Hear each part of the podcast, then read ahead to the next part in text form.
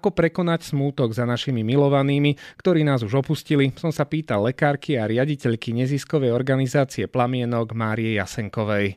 Vlastne všetci spolu na tom cintoríne vyjadrujeme, že tých ľudí, ktorí už nie sú medzi nami, že ich máme radi stále, že tá láska pretrváva a že vlastne majú v živote našom veľké miesto. A dôležité je, že to robíme spolu, že to nerobí človek sám raz za čas, aj keď asi aj toto všetci robíme, ja tiež napríklad v lete chodievam na hroby, ale že to robíme všetci spolu, že ten cintorín je krásny, posiatý kvetmi, svetielkami, ktoré tam všetci dali, takže je tam cíti také spolupatričnosť, jednotu, ako keby sme na jednej lodi a to v živote proste potrebujeme. Možno aj ten pocit, že v tom nie sme sami, veľmi pomáha. Pocit, že nie sme sami, aj krása toho cintorína.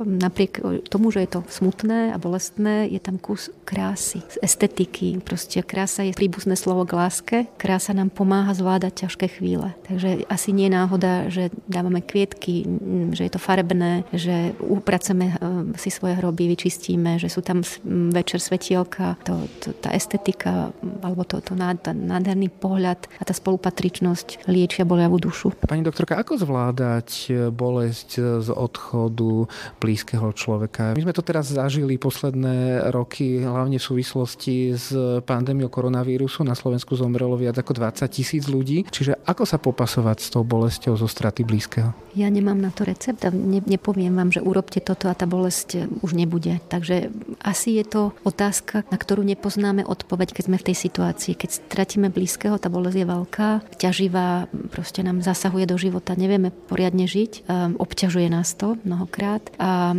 možno si povieme, čo robiť, aby mi bolo lepšie. A tú odpoveď hľadáme postupne a každý sám za seba. Sú ale veci, ktoré si myslím, že fungujú obecne, že potrebujeme byť chvíľu sami a potrebujeme byť chvíľu s niekým. Kto vníma tú našu bolesť a kto nám pritom nevadí. Vyžaduje to dve veci.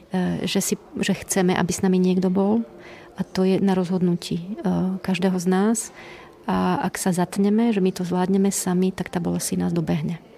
Takže možno by som sama sebe povedala a podporila iných, ak so mnou budú súhlasiť. Otvorme sa pomoci. Povedzme si, že v nejakej fáze budeme potrebovať pomoc. Tým nemyslím nejakú odbornú, ľudskú, blízkosť, proste niekoho, kto s nami bude. Hľadajme takého človeka. Väčšina z nás, dospelých, ktorí tu už na tomto svete sme nejaký čas, tak keď zavrieme oči a opýtame sa sami seba, koho by sme pri sebe chceli mať, väčšinou nám vyskočí aspoň jeden človek. Ak nie, môže sa stať samozrejme, že nie. Ak naozaj takého človeka nemáme, tak by som sa hovorila, že vyhľadáme pomoc odborníka. A to práve sa chcem opýtať, že kedy je podľa vás tá hraničná situácia, že už by sme sa nemali boriť s tým žiaľom, s tým smutkom sami a kedy sa možno aj neostýchať a vyhľadať odbornú pomoc? Tiež vám nedám úplne jednoznačnú odpoveď, lebo väčšine z nás blikajú zadné kontrolky, takže niekde tušíme, že už to je veľa. Čiže keď ten smútok alebo tá bolesť je extrémne silná. Keď to trvá dlho, že ja neviem, že rovnako zle sa cítime, keď sme boli na pohrebe, alebo dokonca ešte horšie, keď je to pár mesiacov potom, alebo je to rok, alebo je to 2 roky a vôbec nevieme fungovať a tá bolesť sa stále a stále ozýva, tak si myslím, že je čas vyhľadať pomoc. Keď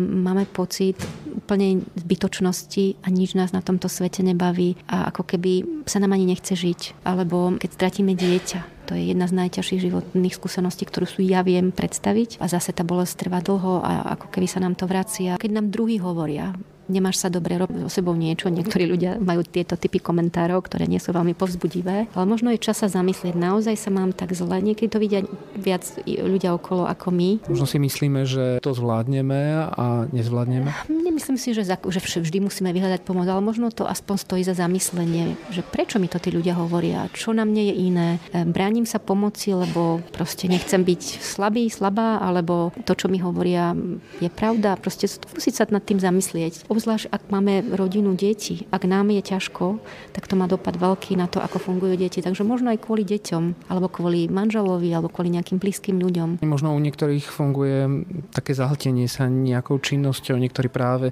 snažia sa čo najviac pracovať, aby nemysleli. Aj toto je cesta. Áno, keď pracujeme, alebo ideme niekde mimo, alebo chodíme na konferencie, alebo proste utiekame sa do nejakej činnosti. Podľa mňa je to fajn, lebo nám to na chvíľku uľaví. To odpúta nás to od toho smútku, lebo sa nedá smútiť 24 hodín denne. Čiže musíme mať nejaké pauzy, niečo iné musíme robiť. To je aj to, čo aj my sa snažíme s klientami, ktorí k nám chodia, alebo s ľuďmi hľadať. Na druhej strane, ak v kuse to robíme, V kuse unikáme, v kuse chodíme na výlety, v kuse sme niekde mimo na nejakej party, v kuse sme v robote. Ono nás to dobehne. Všimol som si, že v spoločnosti stále pretrváva ako keby také stigma z užívania psychických liekov. Že však tie lieky, to je pre psychiatrických pacientov, tie antidepresíva ja nepotrebujem. Je to chyba? Antidepresíva alebo iné psychofarmaka sú lieky ako akékoľvek iné lieky. Netreba sa ich báť. Netreba sa ich báť. Pomáhajú. Keď je niekto depresívny, tak nemá ani energiu smútiť. Nechce sa mu nič, pomaly sa mu nechce žiť. A blízkosť iného človeka už nestačí. A vtedy si myslím, že je fajn vyhľadať psychiatra, ktorý vie, aký liek zvoliť, lebo tých antidepresív je niekoľko rôznych druhov a odlišujú sa, čiže je na odborníkovi, aby určil, ktorý je pre nás najlepší. Dnes už sa z nich že vraj nepriberá, ako sa kedy si hovoril? Áno, nepriberá a ja si myslím, že dnes aj ďaleko viac sa používajú, ako to bolo napríklad 20 rokov dozadu, čiže sa nám trošku uľaví a potom môžeme začať smútiť. Veľmi pekne ďakujem za rozhovor a aj vám prajem, aby ste aj vy mali čo najviac dôvodov na veselosť a optimizmus. Ďakujem vám veľmi pekne.